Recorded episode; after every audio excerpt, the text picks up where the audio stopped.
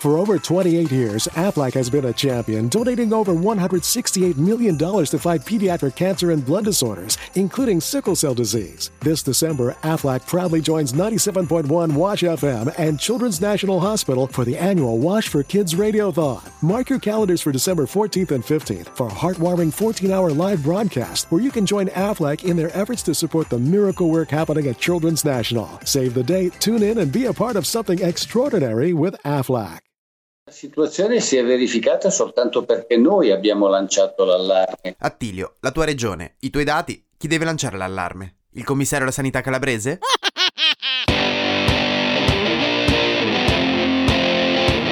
Questo è Settimana Grezza, il weekly podcast che vuole darvi tutte le notizie necessarie per poter discutere animatamente di politica e attualità mentre siete in coda per un asporto al bar. Eh, eh, settimana che passa, governo che trovi, eh? Ah, no, no, in realtà nemmeno più. Perché in questa settimana è successo che Conte si è dimesso. Già, tutto sembrava essersi sistemato settimana scorsa, ma che ci volete fare? La politica.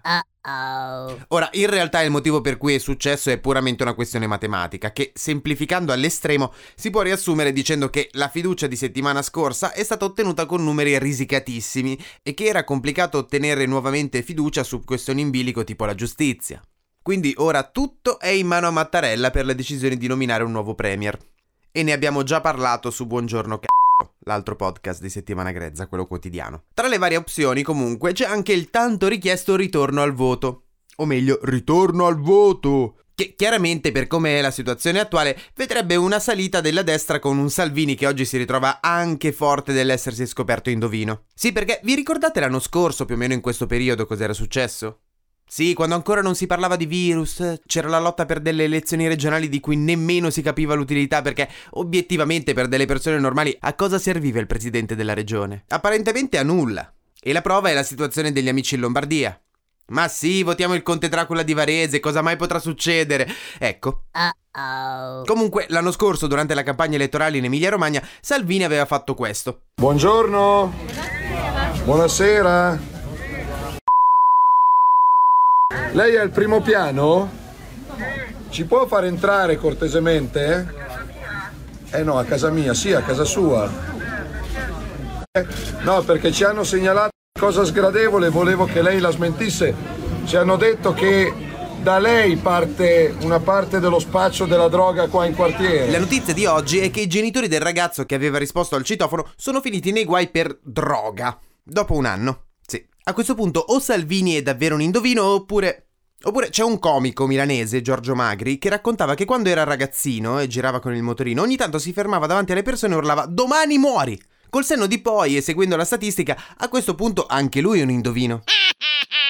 In generale però è bella l'idea che se ci saranno nuove elezioni le prossime analisi fatte sul Covid da parte del Consiglio dei Ministri verranno fatte leggendo le carte. Siamo stati noi che abbiamo sollevato la questione, siamo stati noi tramite la vicepresidente Moratti che abbiamo chiesto una sospensiva dell'ordinanza con cui venivamo messi in zona rossa di 48 ore per esaminare tecnicamente la situazione. Siamo stati noi che abbiamo fatto ricorso al TAR perché eravamo convinti che quella classificazione fosse sbagliata.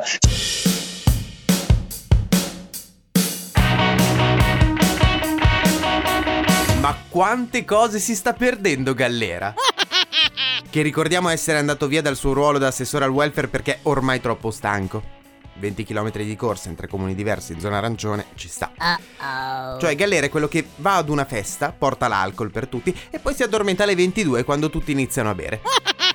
Il fatto è che è successo che dopo le vacanze di Natale, quando le regioni dovevano ricolorarsi in base ai dati, la Lombardia si è ritrovata in zona rossa. O meglio, ritrovata è un parolone perché in realtà la Lombardia ha fornito dei dati che non calcolavano le persone guarite dal Covid. In generale però non è solo quello, perché dopo una bagarre di accuse da parte della regione Lombardia, l'Istituto Superiore di Sanità ha comunicato che la percentuale di casi incompleti comunicati dalla Lombardia è pari al 50,3%.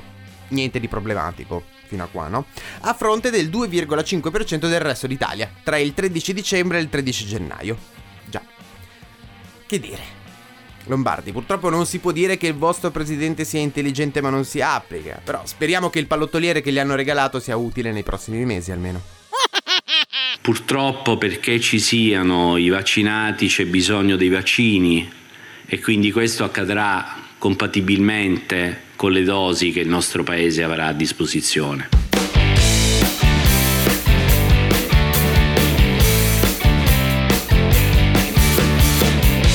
Intanto c'è il famoso caso dei vaccini che arrivano in quantità inferiore rispetto agli accordi. Il fatto vuole che la Pfizer, per un aggiornamento del suo stabilimento in Belgio, abbia diminuito il quantitativo di vaccini consegnati. Già l'Italia sta provando a fare causa all'azienda farmaceutica, ma tra le varie proposte uscite in questi giorni ce n'è una che sicuramente almeno strappa un sorriso. Strappa un sorriso perché altro non può fare. C'è chi ha proposto di fare uno sciopero del sesso, smettendo di comprare le pillole di Viagra prodotte sempre dalla Pfizer e questo potrebbe in un qualche modo inficiare sul risultato di un ipotetico ritorno alle urne per la Lega, dato che è palese che almeno i vecchi sostenitori un aiutino lo usavano. Ma la Lega Nord se la duro! Duro! Duro! Sempre parlando di vaccino, l'Unione Europea sta ipotizzando di ricorrere al vaccino russo, lo Sputnik. Solo che non sono ancora arrivate le richieste di approvazione dalla Russia all'Agenzia Europea del Farmaco e questo è un problema sicuramente minore dei 1300, sì, 1300 arresti fatti per le manifestazioni a favore di Navalny. Uh-oh.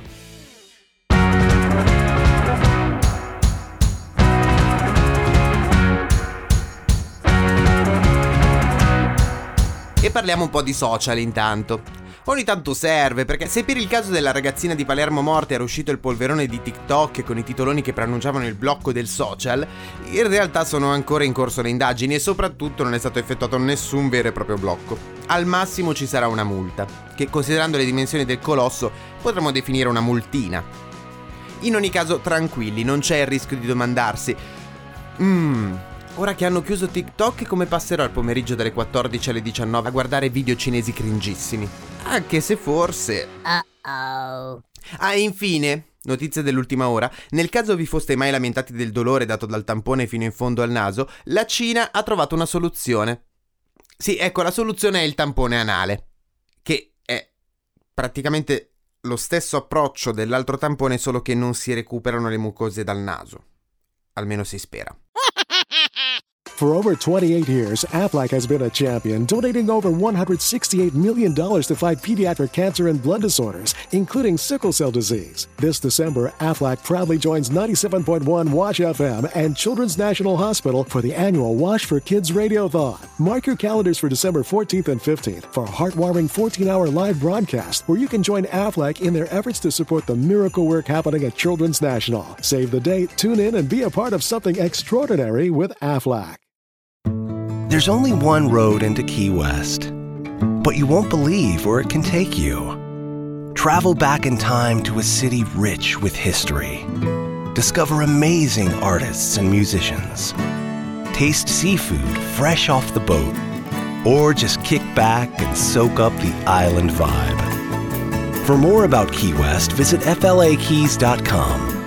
Key West, close to perfect, far from normal.